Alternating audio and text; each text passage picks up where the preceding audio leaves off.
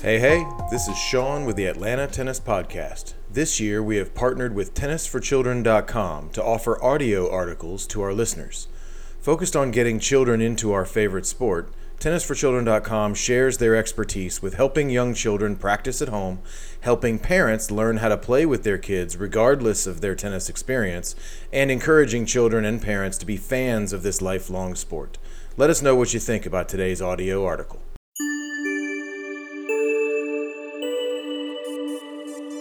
Hey, this is Sean with TennisForChildren.com. This is our audio article series. This article is New Year's Revolution, Winning 2023. I've always thought of tennis as a better metaphor for life than most sports, mainly due to the scoring system. According to Andre Agassi, quote, "It's no accident, I think, that tennis uses the language of life. Advantage, service, fault, break, love. The basic elements of tennis are those of everyday existence, because every match is a life in miniature. Even the structure of tennis," he's talking about points and games and sets, by the way, "even the structure of tennis, the way the pieces fit inside one another like Russian nesting dolls, mimics the structure of our days. Points become games, games become sets, sets become tournaments, and it's all so tightly connected that any point can become the turning point. It reminds me of the way seconds become minutes, become hours, and any day can be our finest, or darkest. It's our choice." That was Andre Agassi. The fractal-style scoring system allows for a timeout after everything that happens. In combination with the lack of running timer, allows for a seemingly infinite amount of pivots and strategy adjustments.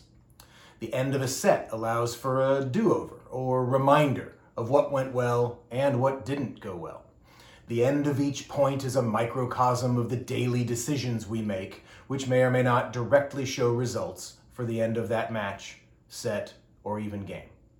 Some call them chapters, and I have heard others use the word seasons to describe the different segments we have in our lives. In tennis, we have points, games, and sets, which can be compared to days, months, and years, or even a season. In business, we say quarter. Do we have a good quarter or a bad quarter? If we were to picture a new year as a tennis match, and we want to win our match, we should picture winning that last point on December 31st, the last day of the year. What does it take to win that last game? Each day is a point to be won. Each month is a game of points to be accumulated. Every quarter or season offers the ability to reset, pivot, and make strategy adjustments. Someone once told me, if you want to make $1 million, you must first picture that $1 millionth being deposited into your account.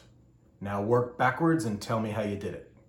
If you want to be a better tennis player at the end of the year than you are right now, what are you willing to do each day to win the first game? Are you willing to choose a strategy and stick with it for a season and then adjust as necessary, all with the end result in mind?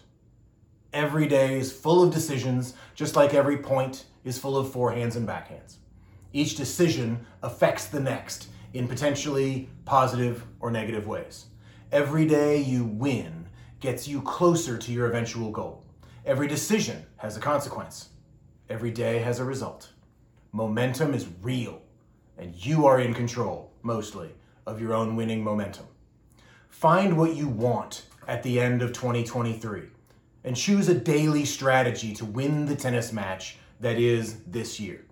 Be willing to pivot after every month, reset at the end of each season, and make strategic adjustments to stay focused on winning 2023.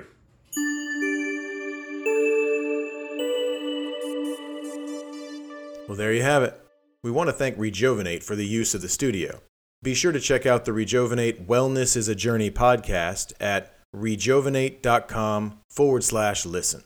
Check out our other episodes at atlantatennispodcast.com.